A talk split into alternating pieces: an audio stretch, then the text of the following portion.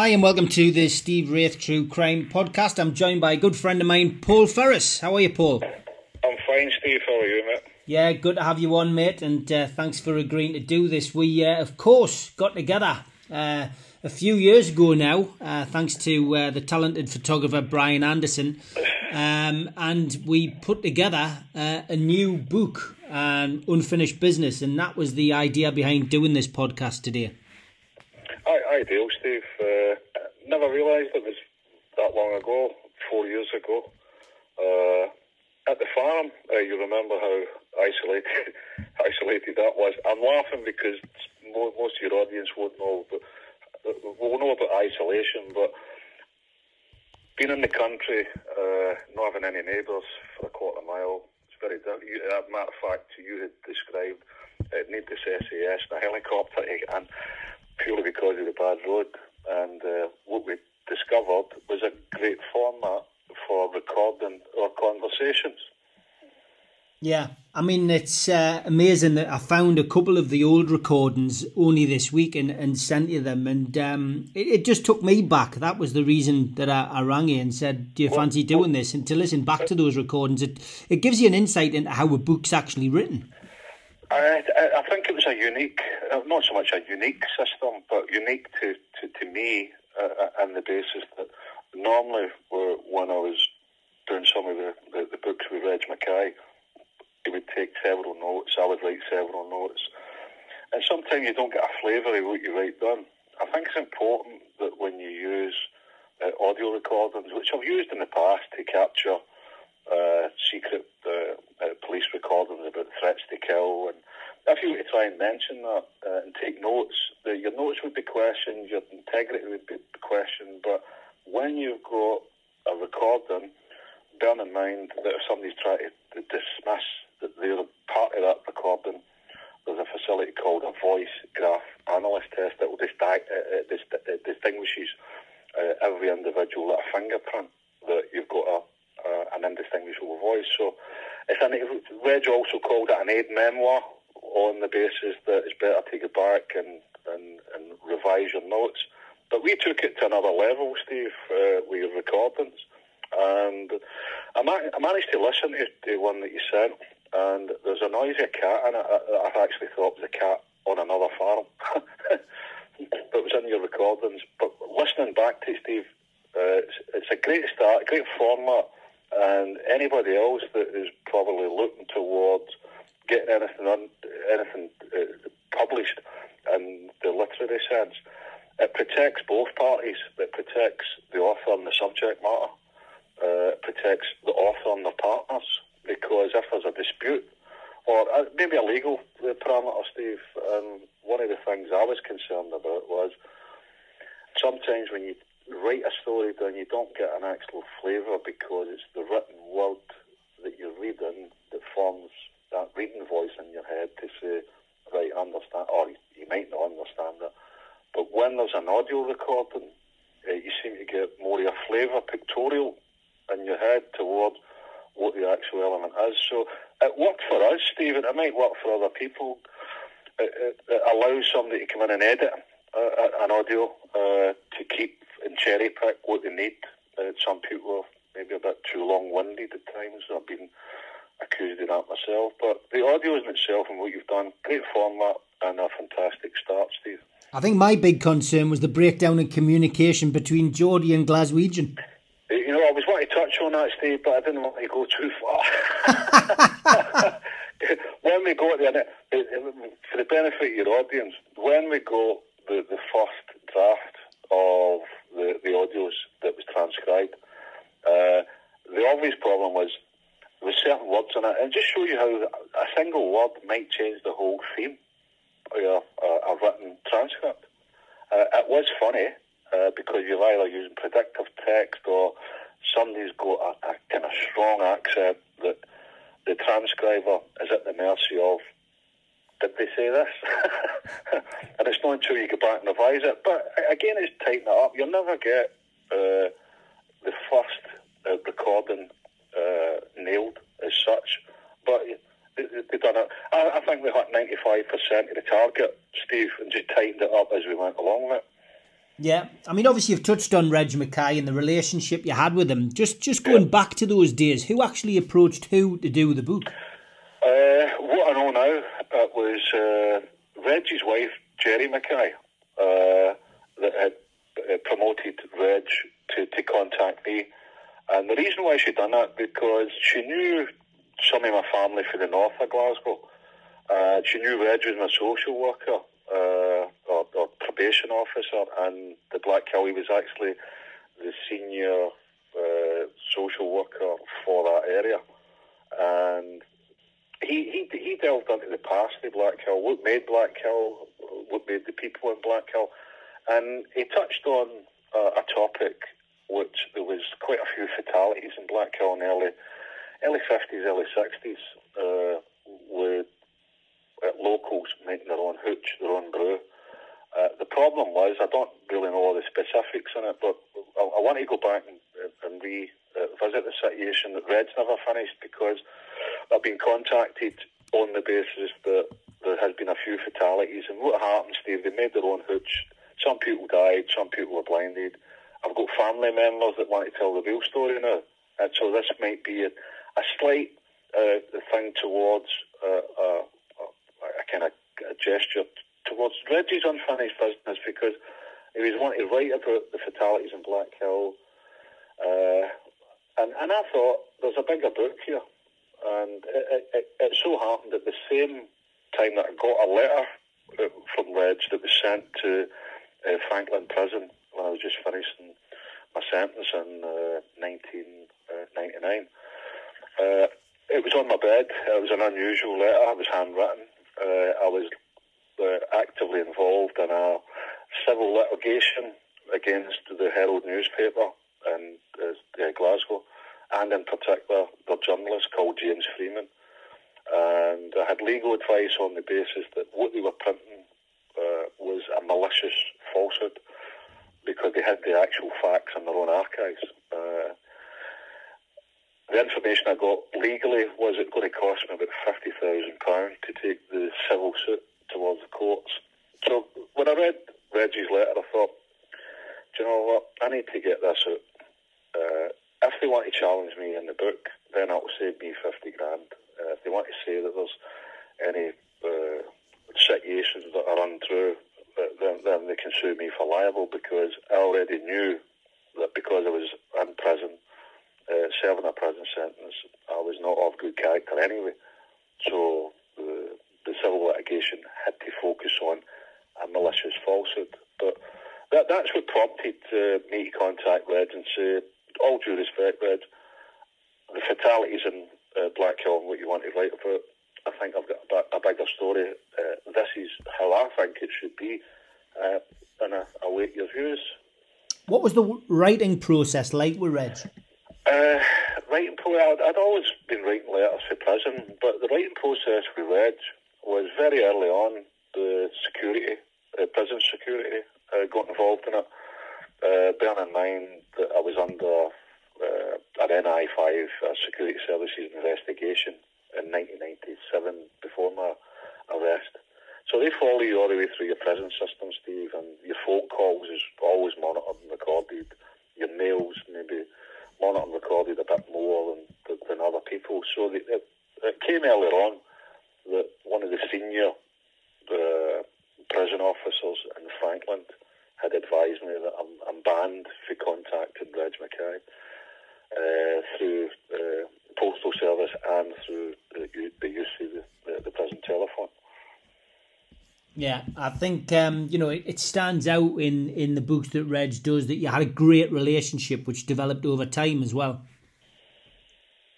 We, we did, Steve, and how, how we ended. I, I never actually met Reg uh, at that particular time. I did meet him when I was 16 when he, he done a a report for uh, uh, a situation I had to appear at Glasgow Sheriff Court. Reg's done a, a, social inquiry background report, it was called. It was obviously favourable because I got admonished. Uh, so I, I, linked back up with Reg, and the communication, although we were banned uh, in Frankland Prison, there's always ways, wasn't it?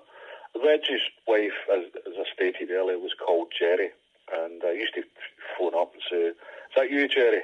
Yes, edge I was asking for. And we'd continue with the conversation. So I'm complying that I'm not speaking to Reg McKay, but I am.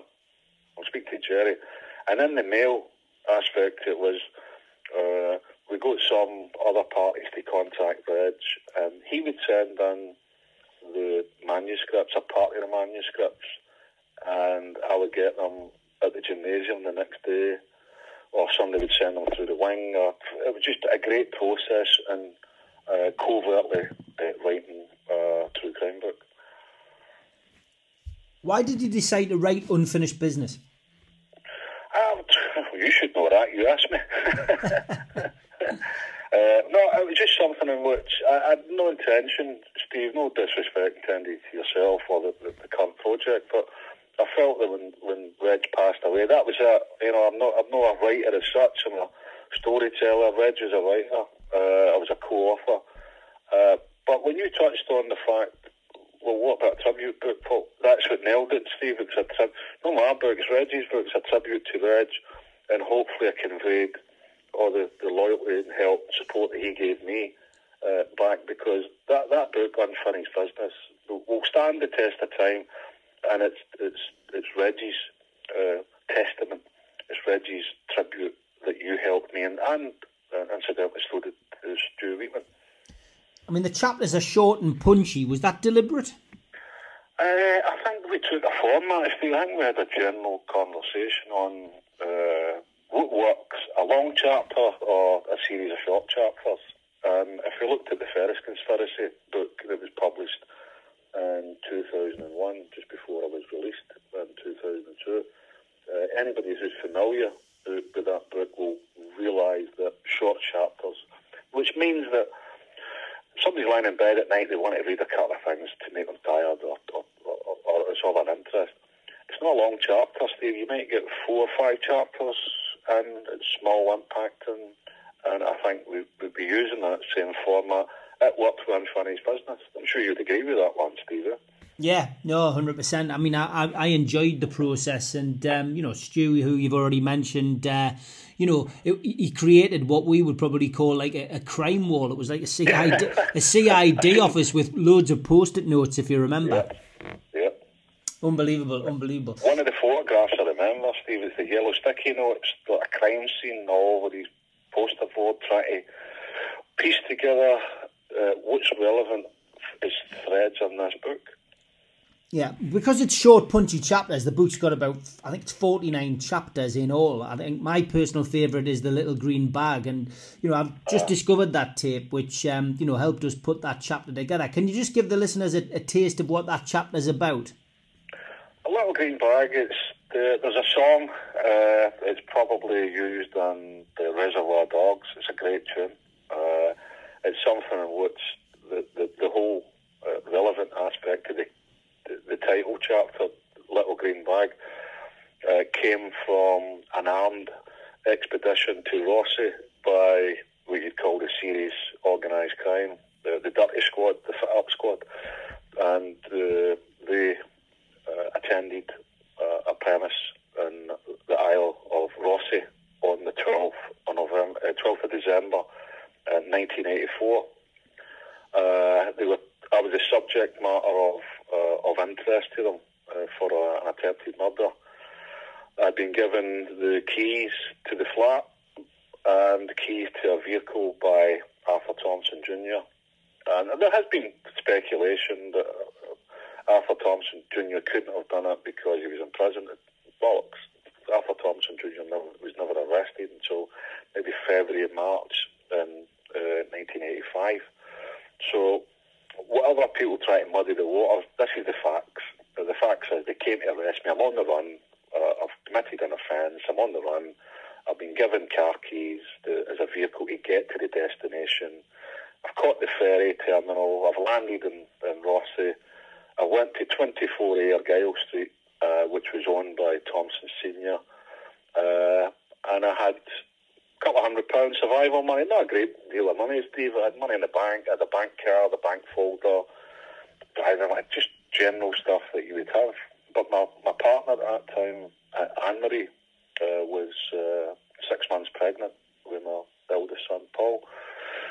And we made uh, covert communications that she should come down and visit. And I, I, I was looking to be away for a couple of months, Steve, but I couldn't leave my partner that's heavily pregnant at the time. So uh, we, we, arranged for her to come down. She came down in the ferry. I got on the ferry terminal, and if there was any any intelligence or uh, surveillance, I'd have been arrested in a controlled environment at the ferry terminal.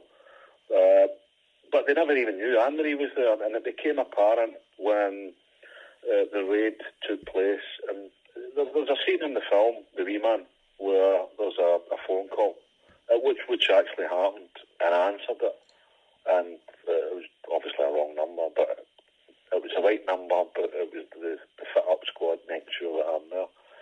And ten minutes later, the the doors came in, smashed in. Remember three armed uh, police officers uh, taking up variety of different positions. One was crouched uh, in other doorways, aiming the guns along the hallway.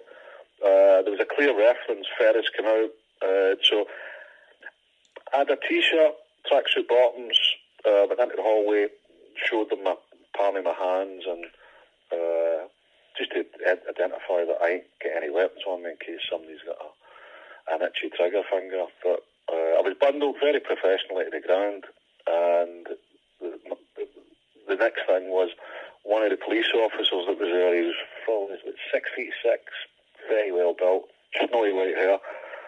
Put a, a revolver right the back of my ear and uh, said, "You know what this is, you little bastard, you get. Just as he said that, there's a scream. There were not a female scream. Was that like uh, Anne-Marie? Uh, that unsettled everybody, uh, even the even the cops. They started shouting for a WPC to be present.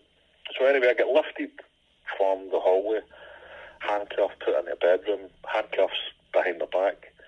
I get a quick body search. So I've only got two pockets in the tracksuit. One had a, a, a credit card folder, couple of credit cards on a driving license, paper driving license at a time, maybe 30, 40 quid. Nothing spectacular, Steve.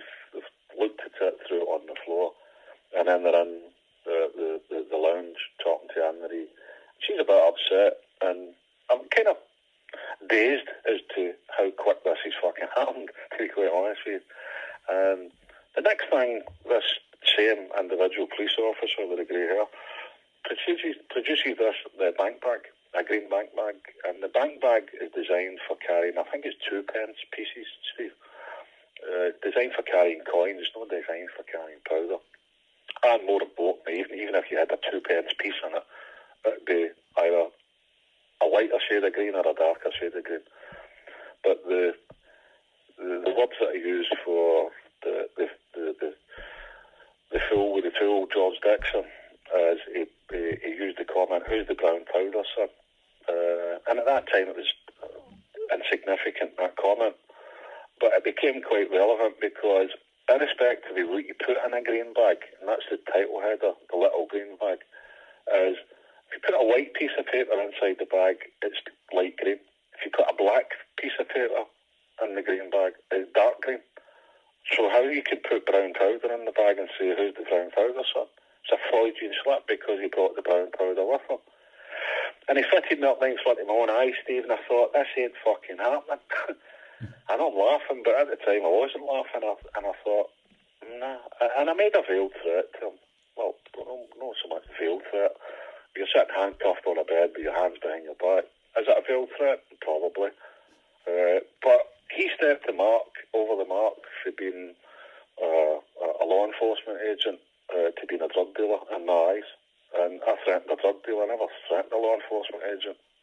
And the green bag became relevant in the whole court case because I was up against five senior Strathclyde detectives who, who were renowned for uh, malpractice and corruption and fitting people up. So I was just another victim on the timescale for it. But I decided to fight it through court. I produced all the corroboration. I got an independent toxicologist, and it's all there to see. So the green bag is quite a, probably one of the most powerful episodes that I've been involved in in my life, and it was something in which I'll continuously mention it. But it's been used in open court. Uh, the jury came back and uh, with a majority verdict, they're not guilty, and uh, severely embarrassed the fit up squad and Strathclyde Police at that time. Great story, and it's a, a great chapter in the book. And uh, we did find the original tape of that, so that we'll be putting that up next month. Um, yeah, for... we've got the full audio, full transcript, uh, and a lot of people had suggested over the years, even in journalistic quarters, he's not got any tapes, he's not got any transcripts. I have Reg always, Reg McKay always said to me, Paul, keep your powder dry. And you remember that phrase, Steve? Yeah. Keep your powder dry, yeah? And this, because a tribute to Reg, the powder was used. It's there for uh, public examination. It's there to fact check. Uh, it's not something that we've done.